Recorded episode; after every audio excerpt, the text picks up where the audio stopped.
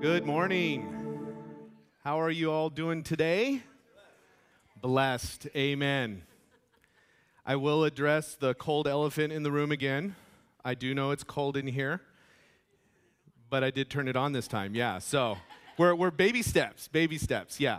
The heaters are running. I just uh, need to start them a little earlier next week, so we're going to keep trying to dial that in. I do apologize. However, it is a little bit warmer under the balcony for those of you that are freezing or feel like you're freezing to death. So, but with that, uh, we like to start our services every week by saying welcome to all of you who are joining us for the first time here in our church, or if you're joining us online.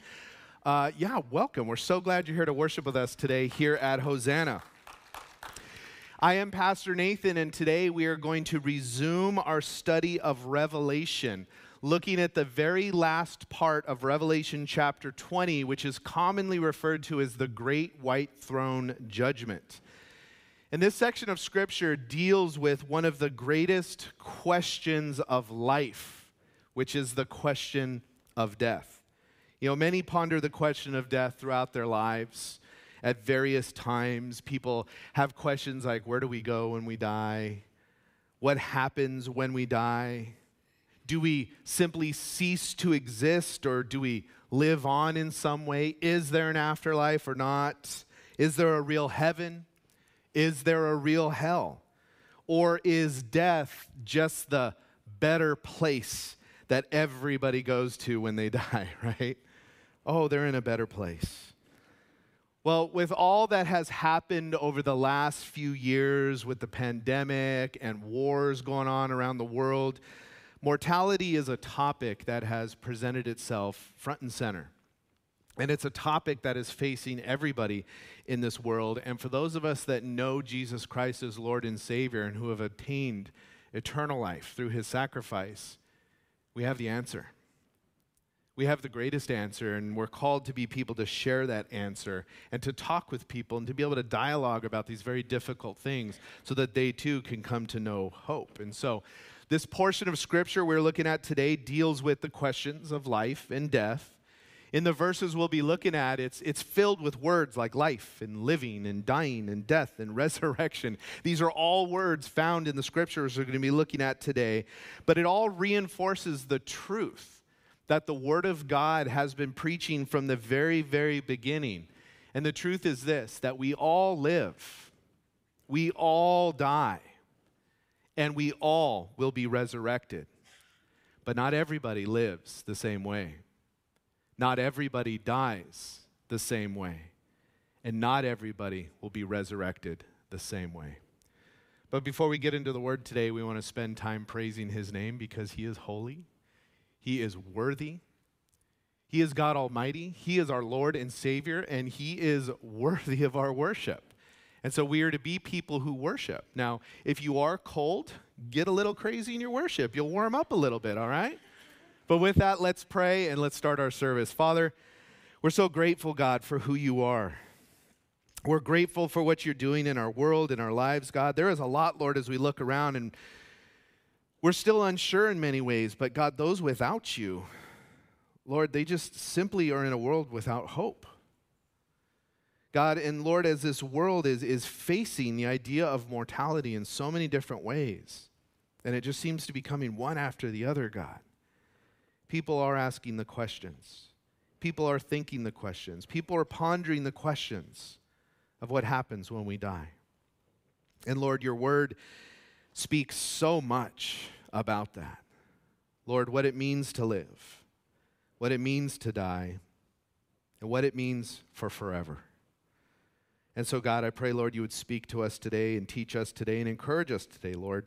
The section of scripture we're looking at is both encouraging and, and challenging, Lord. It's both uplifting and, and, and depressing in some ways, God, but it is the truth, and that is what is most important in the world truth.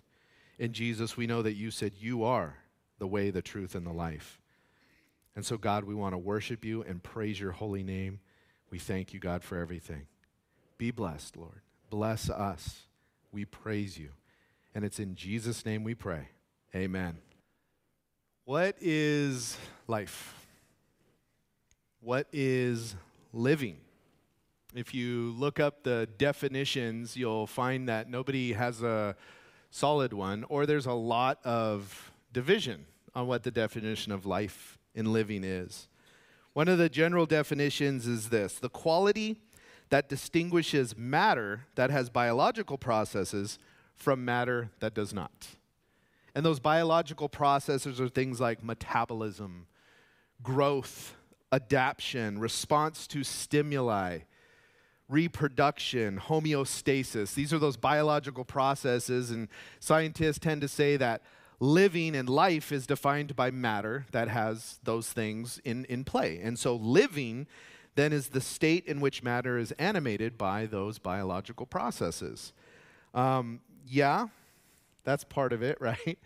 But defining life and living has long been a challenge for scientists and philosophers, mostly because life, living, is more of a process than it is a state of being. And so to date, there are at least 123 different definitions of life that have been compiled and recognized across the scientific fields. Well, Scripture has a lot to say about life and speaks of life and living in three entirely different ways, which kind of sheds some light into why it's so difficult for the secular world to define it. In Scripture, one of the first words we have for defining life is this Greek word bios. And we get our, our word biology from this um, the biosphere. And, and what that word rem, uh, refers to in the original language biblically is, is the material, physical world that exists around us, right? The biosphere. It's the idea of something having a biological life or physical life. And so this ties into that idea, that definition that I just brought up of, of matter that has biological processes that animate it. And so that's this first word that we find in Scripture to refer to life.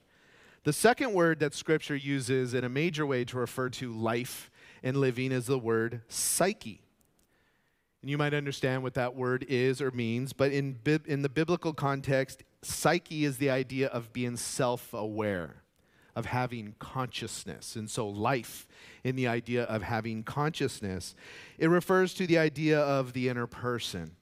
Psyche uh, is your personality, right? Who you are. It's the life that the that psychology deals with. So you got biology, and then you have psyche, and it's really the life that science fiction is constantly worried about artificial intelligence gaining, right? When the computers gain sentience and then they launch the nukes and kill everybody, right? It's, it's this idea of self awareness, the ability to reason. And then the third word that Scripture uses to refer to life, or the third word that is translated life in our English Bibles, is this word Zoe. This is a favorite word of the Apostle John. He uses it some 67 times in his writings, and it's used in the verses we're looking at today. In Revelation chapter 20, verse 12, it refers to the book of life, and it's the book of Zoe. This word Zoe refers to life in the idea of existing in the condition or state of energized happiness, exuberance, energy, vitality, vigor. Right? It's that idea when we use the phrase zest for life. That's the life that Zoe is talking about. It's a physical and emotional and spiritual life, but it's a sense of all is well, all is good I'm at peace. I'm content. It, it, it, it's, it's, everything is all right. This word zoe in the Greek, however, also carries connotations of property and provision. So it, it's sometimes translated in the idea of your, um, your way of living or your manner of living. And so the idea is, is having this energizing happiness that you have everything you need. Zoe is being in a state of both physical and emotional health and strength and satisfaction and contentment and peace and joy without any sense of loss or lack or worry or fear of not having or fear of missing out.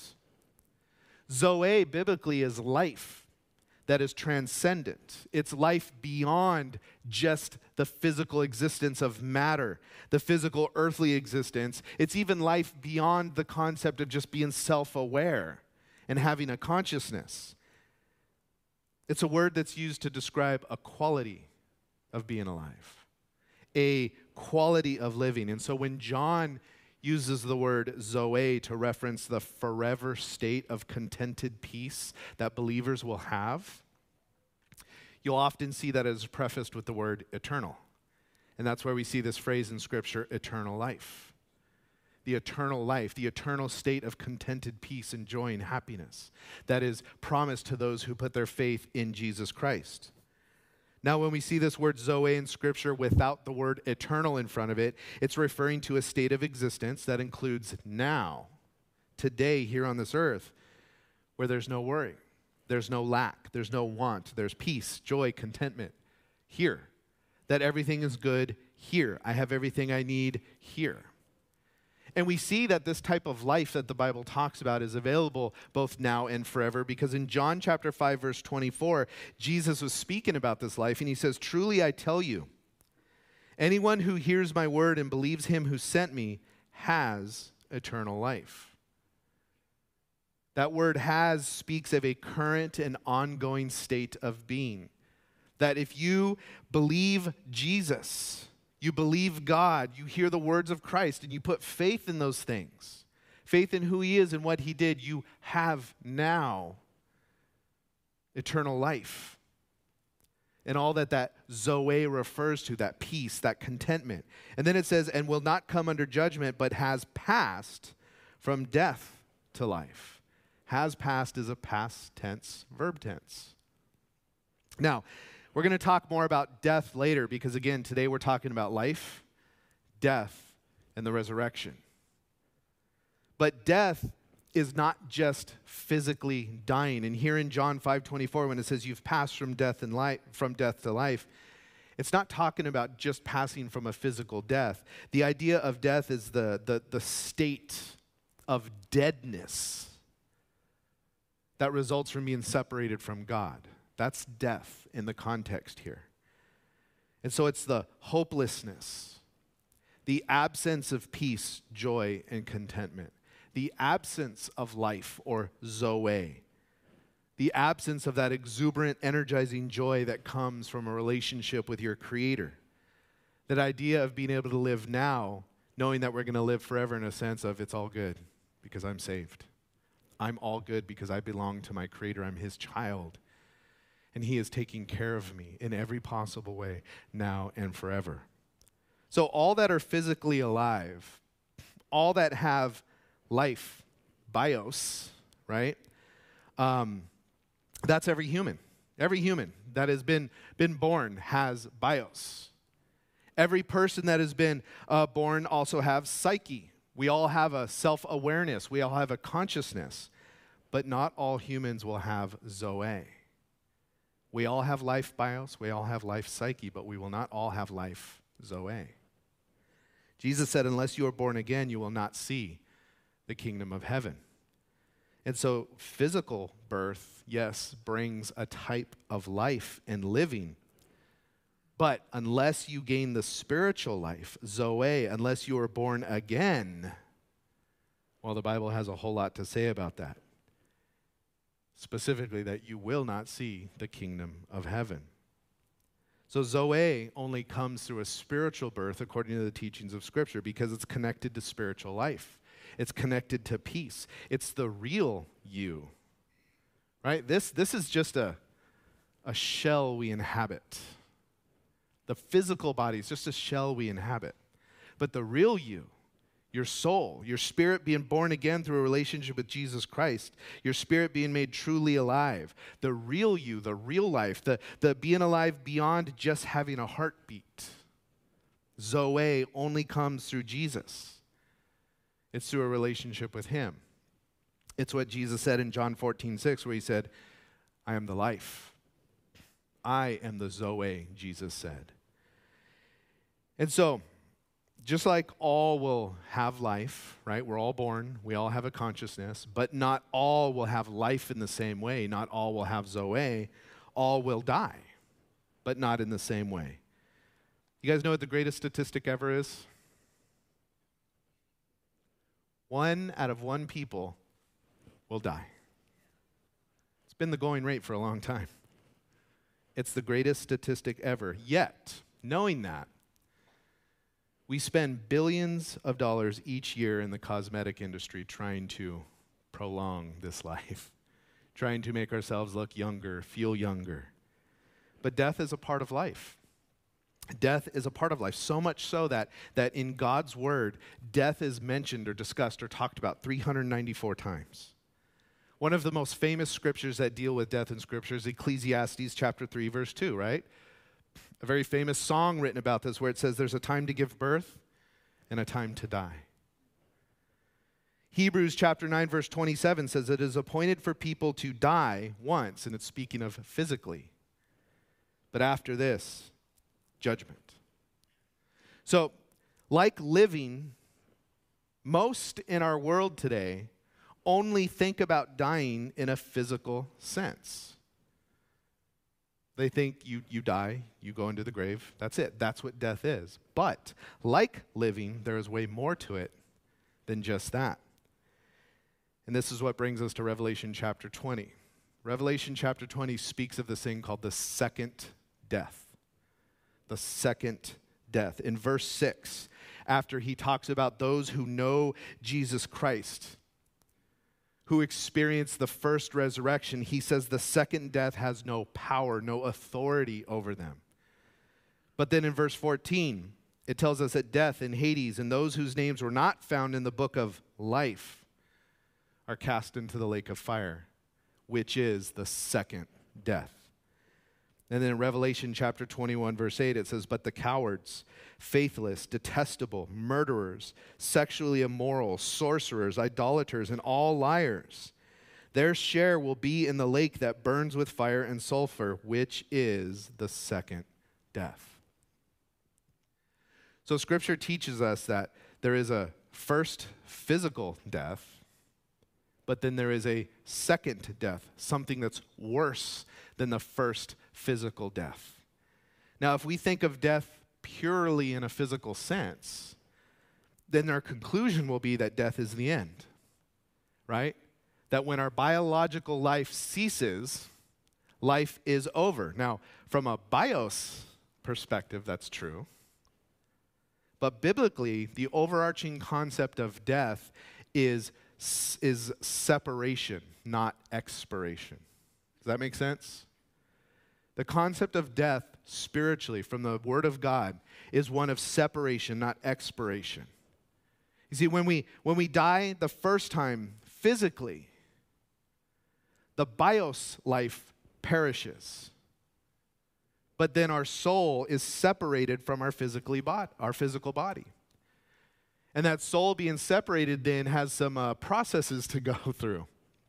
Now, eventually, spiritually, there is then a further worse separation called the second death, which is eternal separation from the presence of God forever, which is the result of not being saved. So, the idea here is dying here on this physical earth, having your physical body die, is not the worst thing. The worst thing is standing before God Almighty unprepared unredeemed, unsaved. That is the worst thing, and what we're going to see in the scripture today. Because that is what leads to eternal death, eternal separation from God, the opposite of eternal life, the opposite of eternal joy and peace and perfection and contentment. It's not a ceasing to exist, but an eternal existence in the lake of fire, hell. And instead of eternal peace and joy and contentment, instead of exuberant happiness in the presence of God, which is Zoe, life, it's an eternal suffering and pain and torment separated from God.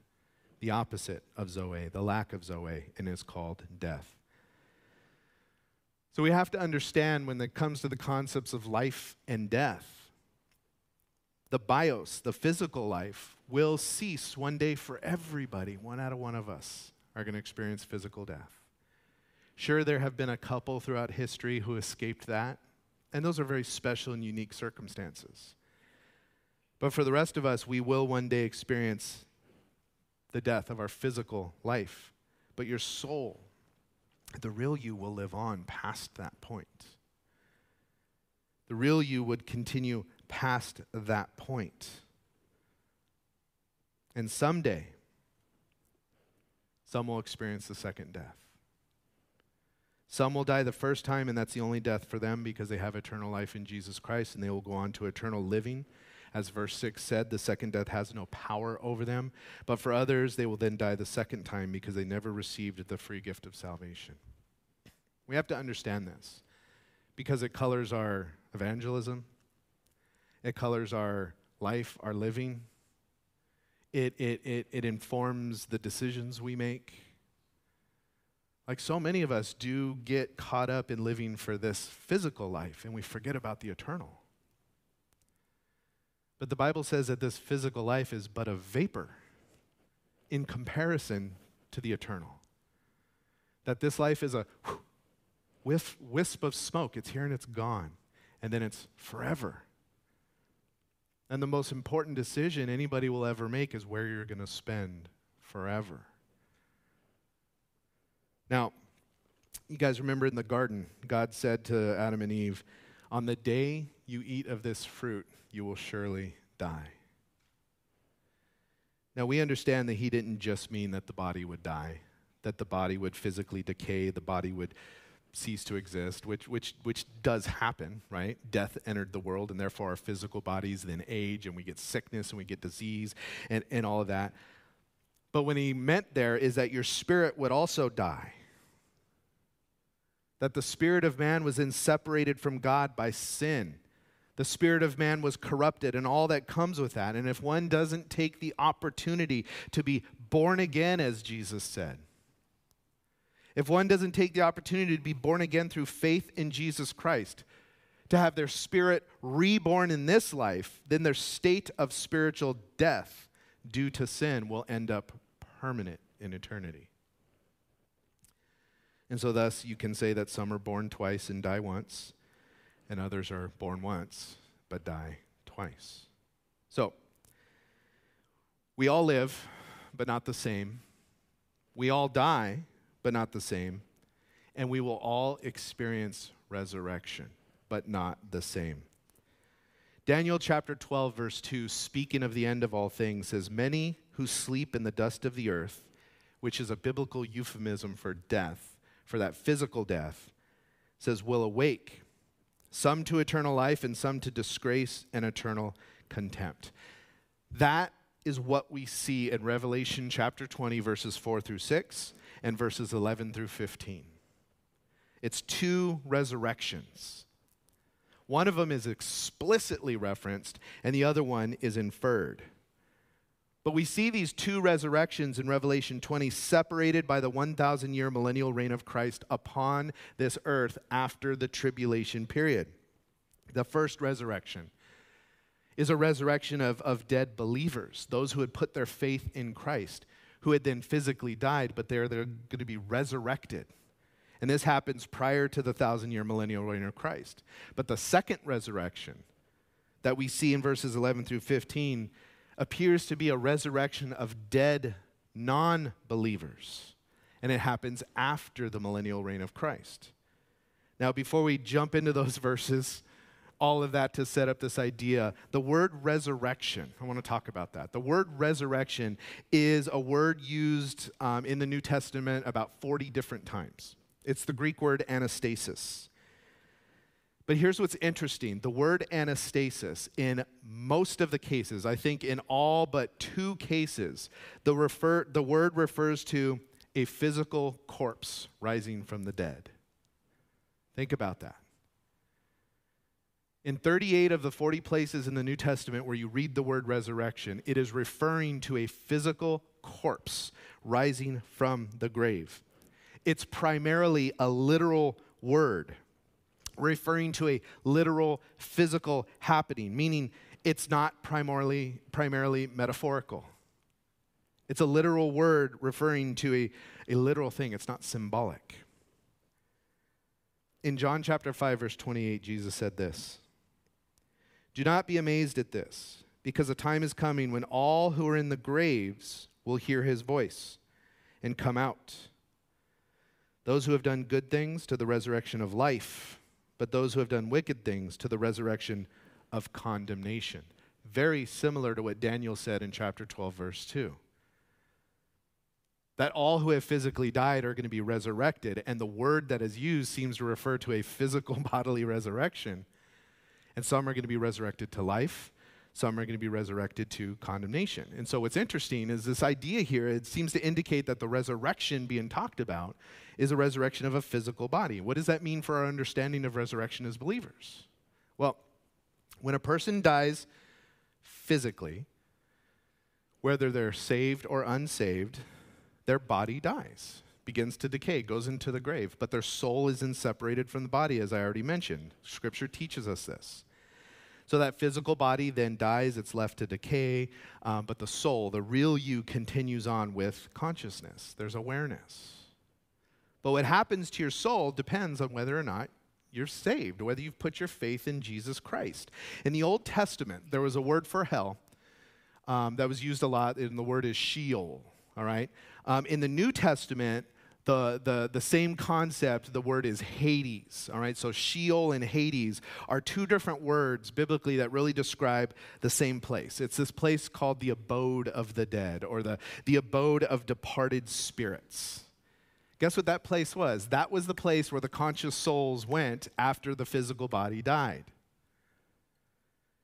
We read about this in the story of Lazarus and the rich man. I don't have time to go through it in detail, but it's in the Gospels where Jesus tells a story about, about this man Lazarus who, who dies and, and, and he ends up going down to, to the abode of the dead because his physical body dies. But that abode that he's in is, is one side of this, this two compartment area.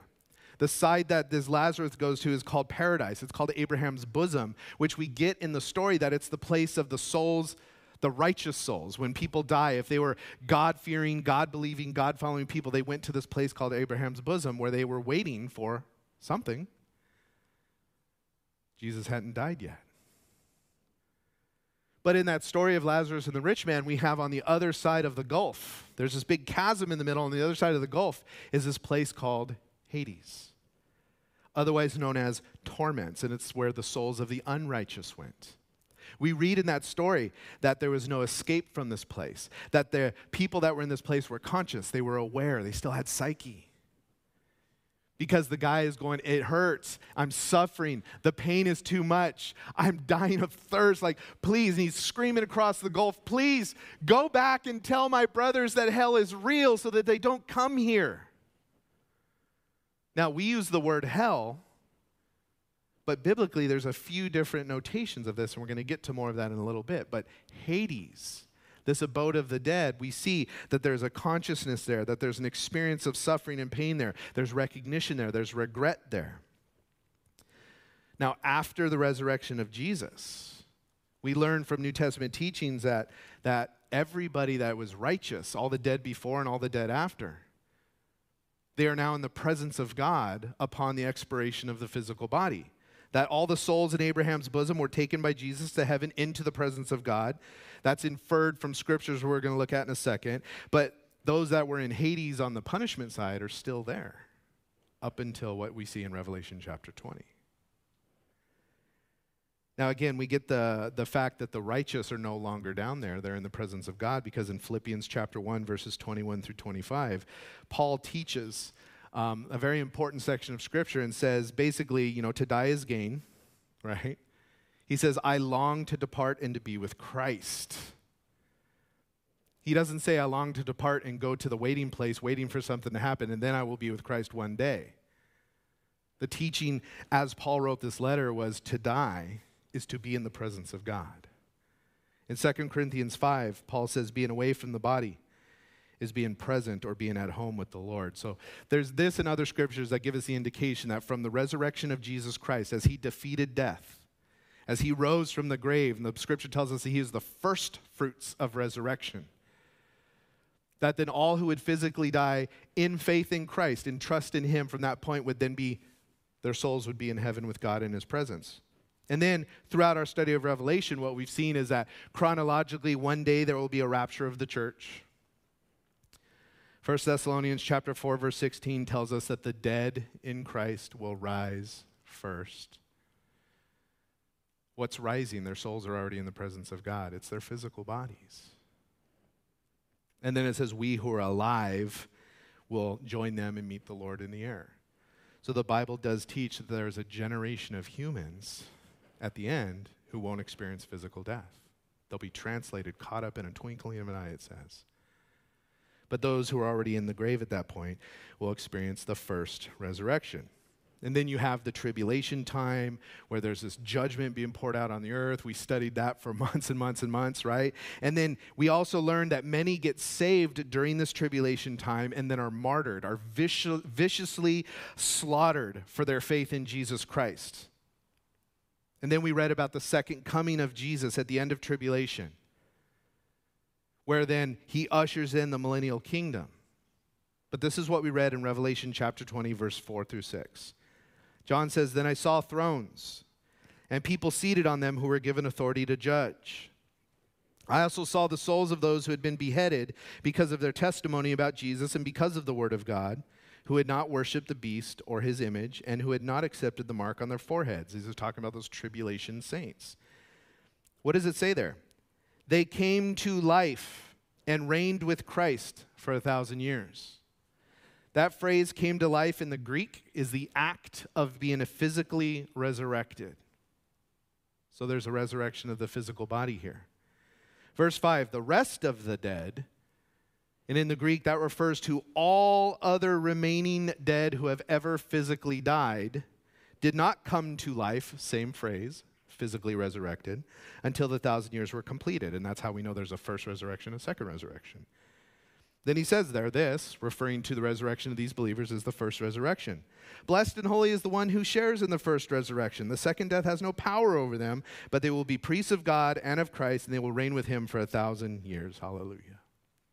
So, the first resurrection, we talked about this in a previous study real briefly, but it involves a few different groups of people because of the references to the thrones and these people ruling and reigning with Christ and other scriptures as well. So in Daniel chapter 7, we read that the Old Testament saints will rule during the millennium. They will be resurrected and rule during the millennium. So they're alive. It's not referenced here in Revelation 20, but we find that in Daniel 7.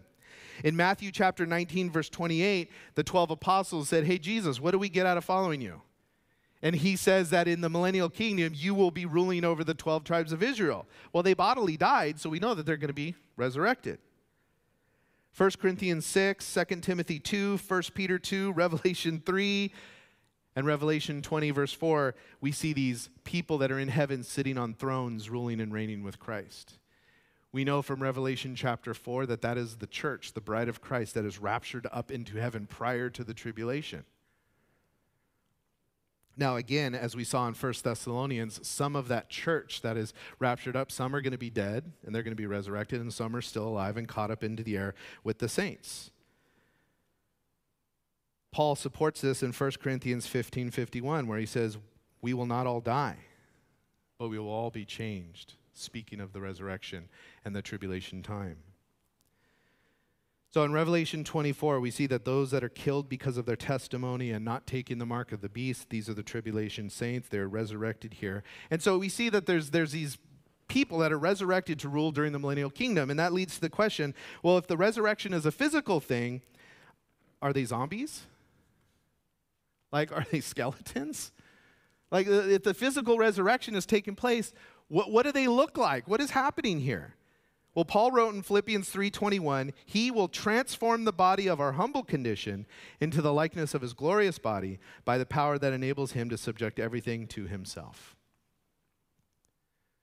You see, the Corinthians were asking the same questions of Paul. Okay, cool, there's going to be a resurrection. There's going to be a bodily resurrection. What are our bodies going to look like? They were asking the exact same questions. And so if you read 1 Corinthians 15, this is, you know, I liked how Pastor Rick gave homework. Go read it. All right. The whole chapter is about all of this. We don't have time to go through all of it, but in 1 Corinthians 15 35, it says, But someone will ask, How are the dead raised? What kind of body will they have when they come? and Paul goes on to answer this question. Um, very important chapter in regards to all of this. But Paul teaches how um, the truth that Jesus himself was bodily raised is essential to the gospel, right? He starts talking about that in 1 Corinthians 15. Then he goes on to say the fact that Jesus was bodily, physically raised is an essential part of our faith. It's an essential part of sharing our faith. It's an essential part of our own future hope. Then he goes on to talk about how Christ's resurrection was the first fruit, right? He was the forerunner, the first bodily resurrection of all others who will be bodily resurrected. Paul teaches then how Christ's resurrection guarantees ours. And then he gets into the nature of the resurrected body he opens with giving a picture of how a seed goes into the ground and then it becomes something else, right? So they're kind of of or same likeness from the same form, but completely different. And then he goes on to say this in 1 Corinthians 15 40. He goes, There are heavenly bodies and earthly bodies. But the splendor of the heavenly bodies is different from the earthly ones. What he's talking about here is there's planets and there's stars and there's suns and all this type of stuff. He goes, There is the splendor of the sun another of the moon, and another of the stars. In fact, one star differs from another star in splendor. So it is with the resurrection of the dead. Sown in corruption, raised in incorruption. Sown in dishonor, raised in glory. Sown in weakness, raised in power. Sown a natural body, raised a spiritual body. If there is a natural body, then there is a spiritual body. So, in other words, what Paul goes on to teach there, answering the question that if there is a physical resurrection of believers, what do our bodies look like? Because some of us had been in the grave for a long time at that point. He says our spiritual, heavenly, resurrected bodies will, will be vastly different. The bodies, like the seed to a plant, there's, there's, there's a connection to form there, but they will be vastly different. Now, how different? Well, I can't tell you what it will look like. Right? Some of you are like, can my eyes be a different color? I always wanted blue eyes or green, right? That's not the point, right? Can I be taller, shorter, whatever, right? No, this is what he gets into. He says there's a difference in durability. He goes, sown in corruption, raised in incorruption. Those words, corruption and incorruption, um, are referring to the fact that this body is perishable, right? When this body dies, when this bios dies, it goes into the grave and it decays, right? We, we're, we're aware of that. But the new body is immortal, it will never decay. It's a difference in potential. He goes, sown in dishonor, raised in glory. You know, since the fall of man, our body and our mind, it's, it's, it's really been reduced in capacity to, to do the will of God and to really glorify God. Why? Because sin entered in. That was a result of the fall. That word dishonor means to exist in a state of shame and disgrace. So, because of the fall, these physical bodies are sown in dishonor. That they exist in a shame of disgrace and, and, and, and all that. And it's because of sin. Sin is with us. And the Bible talks a whole lot about that. But in our glorified bodies, not there anymore. There's a difference in power. He says, sown in weakness, raised in power. That weakness is referring to just the physical weakness, right? Today our bones break. Today's, today we, we get sick, right? James, my grandson, sneezed in my mouth. Guess what? I got sick. That's how it happens. Some of you experience that, right? Our bodies are weak, they get disease. All this stuff can be caught, but our glorified bodies, raised in power. No disease, no sickness, no broken bones, none of that. And then there's a difference in capacity when it says sown a natural body and raised a spiritual one. You know, these bodies that we have here, these, these earthly physical bodies, they, they work pretty decent here on earth with the parameters and the conditions that, that we live in, right? These bodies are, are, are subject to the parameters of this particular physical universe we're in. We're, we're subject to gravity, we're subject to time, we're subject to space, right? These bodies are suited to a physical life here on earth. But in the first resurrection, the resurrection of believers, it says, we are raised with a spiritual body. We are given a body that is suited for eternal life. We are given a body that is suited for living forever in the presence of God, our Creator, the lover of our souls, Jesus Christ. Remember that? Moses in the physical body, just let me see you, God. He's like, whoa, you'll burn up. Hide in the rock, I'll walk by, you'll see the afterglow. Still messed him up. This body can't handle the presence of God. That's why God's going to resurrect us bodily into a new glorified body. That's the first resurrection, but then we have the second resurrection the resurrection of, of the ungodly, the unbelieving dead. Now, I believe this is the unbelieving dead uh, for a few reasons. One is, is one, it's not the first resurrection because this happens after the thousand year millennial reign of Christ, right? Verse 5 told us that the rest of the dead did not come to life during the thousand years or until after the thousand years were completed. In that chronology, we understand that the resurrection of the saints has already happened, which was the New Testament saints, the Old Testament saints, the tribulation saints. They've all been resurrected into these glorified bodies, ruling and reigning with Christ for a thousand years by this point. And then Revelation chapter 20, verses 7 through 10, we have this little glimpse of like a final satanic rebellion at the end of the millennial time. Satan is let loose. He rallies all the people who, no matter what, we hate God. Final battle, not really a battle. And then verse 11. At 11:03 we got here. All right, let's do this. Then I saw a great white throne and the one seated on it. Earth and heaven fled from his presence and no place was found for them. I also saw the dead, the great and the small, standing before the throne and books were opened. Another book was opened, which is the book of life and the dead were judged according to their works by what was written in the books. Then the sea gave up the dead that were in it, and death and Hades gave up the dead that were in them. Each one was judged according to their works. Death and Hades were thrown into the lake of fire. This is the second death, the lake of fire. And anyone whose name was not found written in the book of life was thrown into the lake of fire. I think this is the most sobering, serious, somber setting in all of Scripture. This is the final judgment of unbelievers. The final consignment to eternal punishment for those who refuse Jesus Christ in this life. And you notice there that the language is very plain. It's, it's, it's very straightforward, right? It's, it's not embellished.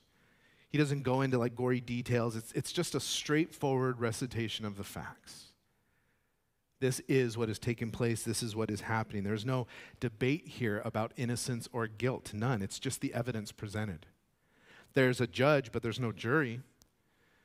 There's a prosecutor, but, but no defender. There's a sentence without appeal. There's punishment without parole. It's jail forever without escape.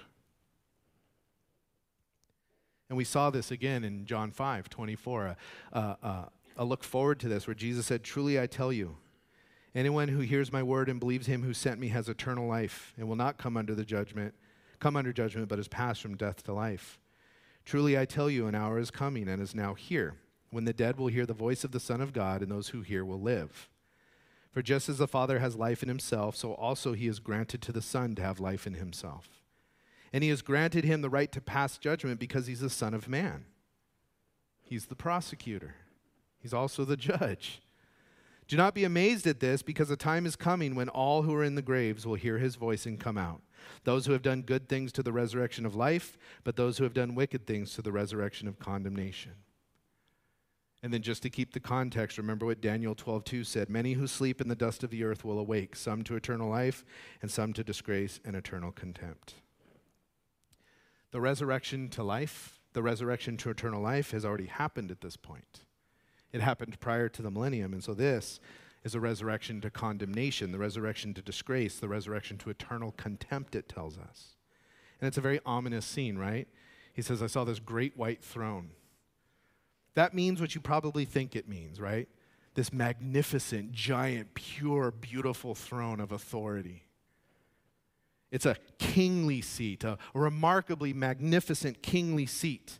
And it says the earth and heaven fled from the presence. Now, that has a couple different ideas. One, uh, some people look at that and they say, oh, it just means ceased to be visible. Like, you ever seen the movie where you're like, you're on Earth, and then you zoom out and you see Earth, and then Earth goes and flies away from you, and then all the planets, right? You're zooming out. Some people go, that's just what it means, that, that they weren't visible anymore. Others look at this and mean, or interpreted to say it's they ceased to exist which was I believe it means. um, because the very next chapter, chapter 21, opens with the new heaven and the new earth were now on the scene because the first had passed away. And that phrase passed away literally means ceased to exist. So, this is the moment where the creation as we know it now is undone. It's gone. Scripture talks about this. Scripture talks about the dissolving of the elements and all this stuff at the end, right? When God just says, okay, it's done, it's all over. He wipes it out. And nothing else exists but God sitting on his throne. And this is the moment of this final judgment of the unbelievers. And so it says the dead are here. They're now standing before the throne. That whole idea of standing um, is the idea that they're, they're, they're standing up, right? We get the idea that they're bodily raised here because, again, verse 5 said, The rest of the dead did not come to life, physical resurrection, until the thousand years were completed. And so that phrase, come to life, means they're, they're physically, bodily raised at this point. Now, it's interesting though, instead of being raised in a glorified, incorruptible body as the saints were, it seems that they're raised in the body of sin and death. The body of sin that they embraced during their physical lives. Again, what is that going to look like? I don't know. Are they zombies? Are they skeletons? Are they reconstituted somehow? It doesn't tell us. But we do know from the words of resurrection that are used, it is a bodily resurrection. But I do think there's a contrast because of the body that the believers get versus the body of sin and death that they are resurrected into. It says the great and small. That tells us that it's the somebodies, the nobodies, the rich, the famous, the poor, the obscure, all together in some macabre fellowship of the damned here at the end of all things. All who rejected Christ now standing before him, without him as their Savior all who ever said, I don't need Jesus. I don't need him for salvation. I'll stand on my own works. Look, I'm a good person. I'll stand on my own record. And he goes, Okay, let's look at that record. And it tells us in the books were opened. Now, what's in the books? Well, it tells us their works because that's what they were judged according to. They were judged according to their works, it tells us.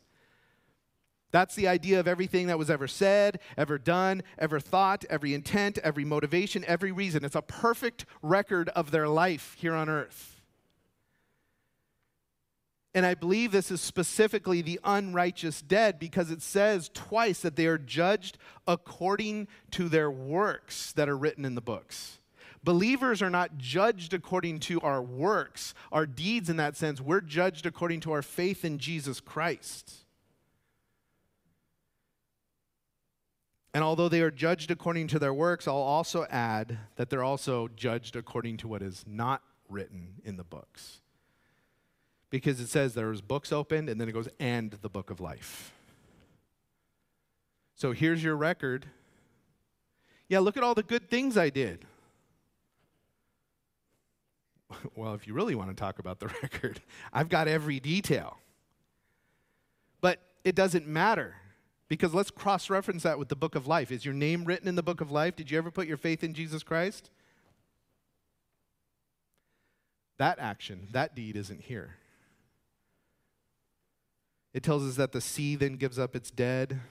The sea is a is often used as a, as a picture, an allegory of a place of the unburied dead, right? Because people who would lose their lives at the sea, their, their bodies often never recovered, they're unburied. And so, including this, I believe, is just a picture of the universal scope of the moment. It's saying all who have ever died without Christ are here. None escape this moment. Oh, well, I was never buried. Ha ha, loophole. Nope. So, the determination is, is not based, uh, it's, it's based solely on whether or not you've put your faith in Jesus Christ. Whether your name is found in the book of Zoe. Jesus, who is the Zoe. Have you trusted in him? Because no other work will save you. No other work. And then it says, Death and Hades were cast into the lake of fire. This is the very last echoes of sin being, being completely eliminated fully, right? Death, which is the separation from God, which is the result of sin, both physical separation, um, both spiritual separation, all of that. Death, which is the result of sin itself, is judged and cast away. And then it says Hades, which is the abode of the unrighteous souls, which is the result of physical death, right? You die without Christ physically, you would go into this waiting place, if you will. That's gone. It's emptied out. Final judgment has arrived. And then the lake of fire. You know, as I mentioned earlier, you know, Sheol and Hades were these Hebrew and Greek words that were used for the place of the dead. Sometimes people would refer to it as hell, right? But, but hell is a little more complicated than our one English word. And so Sheol and Hades, it was this, this, this place, this, this, this area that was separated into two compartments. Once had the uh, place of the uh, unrighteous dead, and, and it held the place of the righteous dead as well. Now, that's where souls went when they were separated from the physical bodies up until the resurrection of Jesus Christ. Once Jesus Christ was resurrected, the righteous dead were now instantly in the presence of God. To be separated from the body is to be in the presence of the Lord. But the unrighteous souls that are separated from their body, I believe, are still there until this moment, until this final judgment. Now, it doesn't mean that they're in this waiting place with, you know, 4K TVs and nice Wi Fi, and they're just like, well, you know, hell's coming, but we're good. No, it's a place of suffering and torment. Again, go back to the parable of Lazarus. It's not even a parable, I believe it's a historical rendition Lazarus and the rich man. But in Mark 9, Jesus mentions hell. He uses the word hell in our English Bible. Um, and he calls it a place of unquenchable fire where the worm does not die. Now, the word hell that Jesus uses there in Mark 9 is not Sheol or Hades, it's a word called Gehenna. Gehenna is a translation of the Hebrew word that referred to the Valley of Hinnom. The Valley of Hinnom was this place outside Jerusalem's walls that had been desecrated by Molech worship and human sacrifice and really disgusting idolatry. And, and what they turned it into was a, was a garbage dump. They would throw all their garbage out there in this place, the Valley of Hinnom, and they would burn the garbage out there. But the place was, was just so foul that the fire that burned there burned 24 hours a day, seven days a week. The fire never went out and it was just this festering place of destruction. And, and there was these worms that would crawl around and eat because they would throw dead bodies out there and they would do all kinds of stuff. So the valley of hinnom gehenna made for a very graphic and effective picture of the fate of the damned in the lake of fire and so that's where this idea of the lake of fire comes from. This is what's pictured by the phrase the lake of fire. It's what's being characterized. It's like the lake of fire. Remember the valley of Hinnom? That 24 hour burning that never stops, the fire that is never quenched? That's what hell is going to be like. That's the idea here. That Gehenna, this hell, is the place, incidentally, the lake of fire is the place that Jesus said this wasn't even created for people, it was created for the devil and his demons. And this place is the place of the second death, not a ceasing from existence, but an eternal, perpetual, never ceasing burning, a never ceasing torment, a never ceasing hopelessness and agony, in complete contrast the eternal life promised in Christ. It's a forever of suffering and isolation and loneliness and despair and hopelessness.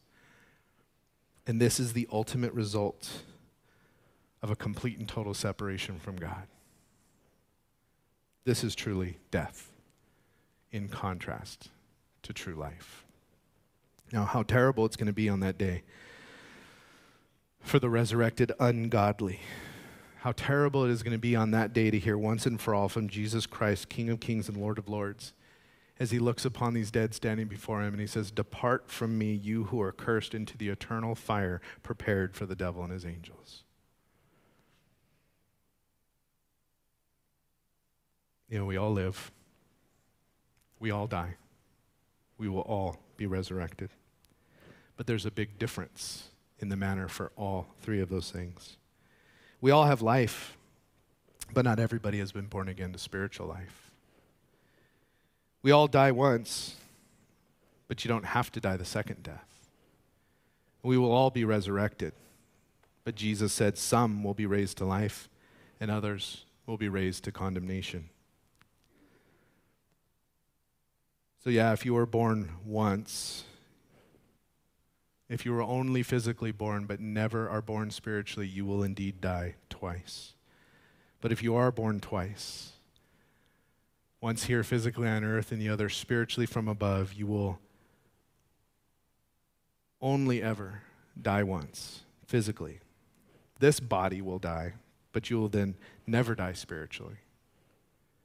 You will never experience the second death. Instead, you will be resurrected into life into a glorious body, fit to exist forever in the presence of your Creator. Every single person who has ever lived will have eternal consciousness. But for the believer in Jesus Christ, the hope, what we look forward to is a permanent connection to and a relationship with our Creator in a glorified body, free from the curse and presence of sin, free from death and sickness and disease, an eternity with perfect life, perfect Zoe, a forever of, of exuberant, contented, peaceful, joyous happiness. Hallelujah. That is what we offer the lost when we share the gospel with them. It's not that their life will be better here on earth. That can happen, doesn't always happen. It's not that, you know, hey, all your problems are going to instantly go away. Any Christian in here have problems? all right, two hands. I like that.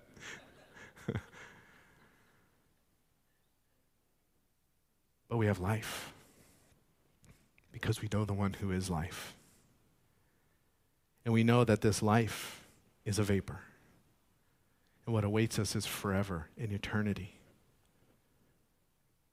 But the question is is it going to be eternity with God in heaven? Or is it going to be eternity in the lake of fire, separated from God forever? That is the question before you. That is the question before every living human being. And so I pray that if you know Christ, that you are encouraged and blessed by what's to come. But I pray the reality of what's to come for those who don't know him puts a burden on your heart to share the gospel with those who don't yet know him, to do it lovingly, to do it boldly, to do it confidently. We don't share the gospel because we're perfect people. We share the gospel because we're broken people just like them, but we've been saved. And so share the gospel with people that they too would come to know the hope that is in Jesus Christ. Amen? Let's pray. Father, God, we. Uh, God, this is a somber piece of scripture, Lord. Um, we're so thankful, God, and grateful and truly excited by the life we have in you. But God, when we contemplate the fate of those who don't yet know you, God, some of those being friends and family members we have, Lord, it should give us a, an urgency. It should give us a passion. It should move our hearts, Lord. And I know for many of us, it does exactly that, God, and we thank you for that. But Lord, may we be people that understand that this life here on earth isn't it. May we be people who understand that, that dying here physically in this body isn't it. But that there's a life after and a resurrection to come, God.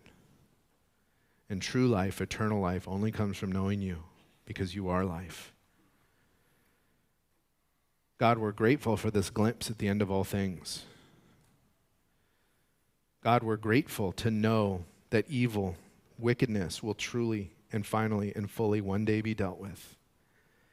That death, the separation from you, God, spiritually, the separation from you in every way, God, the, the, the absence of that Zoe in our life, God, the result of sin will be defeated forever and completely. That God, we know that after this life, it's heaven or hell. And that we would desperately cling to that hope that we have in you, God, as we faithfully share that hope with others as often as we can, Lord. Bless us, God. Lord, we're excited to get to the rest of this book, Lord, and to look at the new heaven and the new earth and the new Jerusalem. And oh, it's just going to be beautiful. But Lord, help us to live every day now in this life for you. To live every day in obedience to you. To live every day pursuing you. Yes, God, we got to go to work and we got to pay bills and we got to clean stuff, and we- we're, we're here, Lord. But you said, while we're here, preach the gospel to every nation. Help us to do that, Lord, as individuals. Help us to do that as a church, Lord, that souls would be saved. God, we pray for our friends and family members that don't, ne- don't yet know you, God, that they would come to know you and give their life to you. And God, I pray for any in our room right now or watching online that don't yet know you, God. Lord, I pray, God, that as they realize their need for you as their Savior, that right now they would pray with me and say, Lord Jesus, I believe you are God. I know I've broken your law. I know I've sinned against you. I know because of that, I deserve judgment. But God, I believe your word. I believe your gospel. I believe you. When you say, if I call out to you, if I put my faith in you, that I will be saved, I will be forgiven. God, I want my life changed, and I invite you into my life. Fill me with the Holy Spirit, that I would live for you. Help me to stand against my flesh. Help me to say no to sin. Use me, Lord, to lead others to you. Thank you for loving me so much. Thank you for saving my soul. In Jesus' name I pray. Amen. Well, I pray you would all be blessed. Blessed. We have a future and a hope to look forward to, and that is awesome, and that is so exciting. But we're not meant to just go there by ourselves. We want to take as many people along with us as we can. And so pray for opportunities to be an example, to be a witness of Jesus Christ, to share your hope, to share your testimony, to share what God has done in your life with others. Because that testimony is powerful to what God can do. Because no matter, uh, no matter what, we're all going to die physically. But not all of us are going to die a second time. And that's the goal, is to make sure nobody else has to suffer that. Share the gospel with them. Be filled with the Spirit. Be blessed. Be empowered. Step out into what God is calling you to do. Because the future hope for those who trust in Jesus Christ is glorious. It's awesome. Amen. God bless you guys.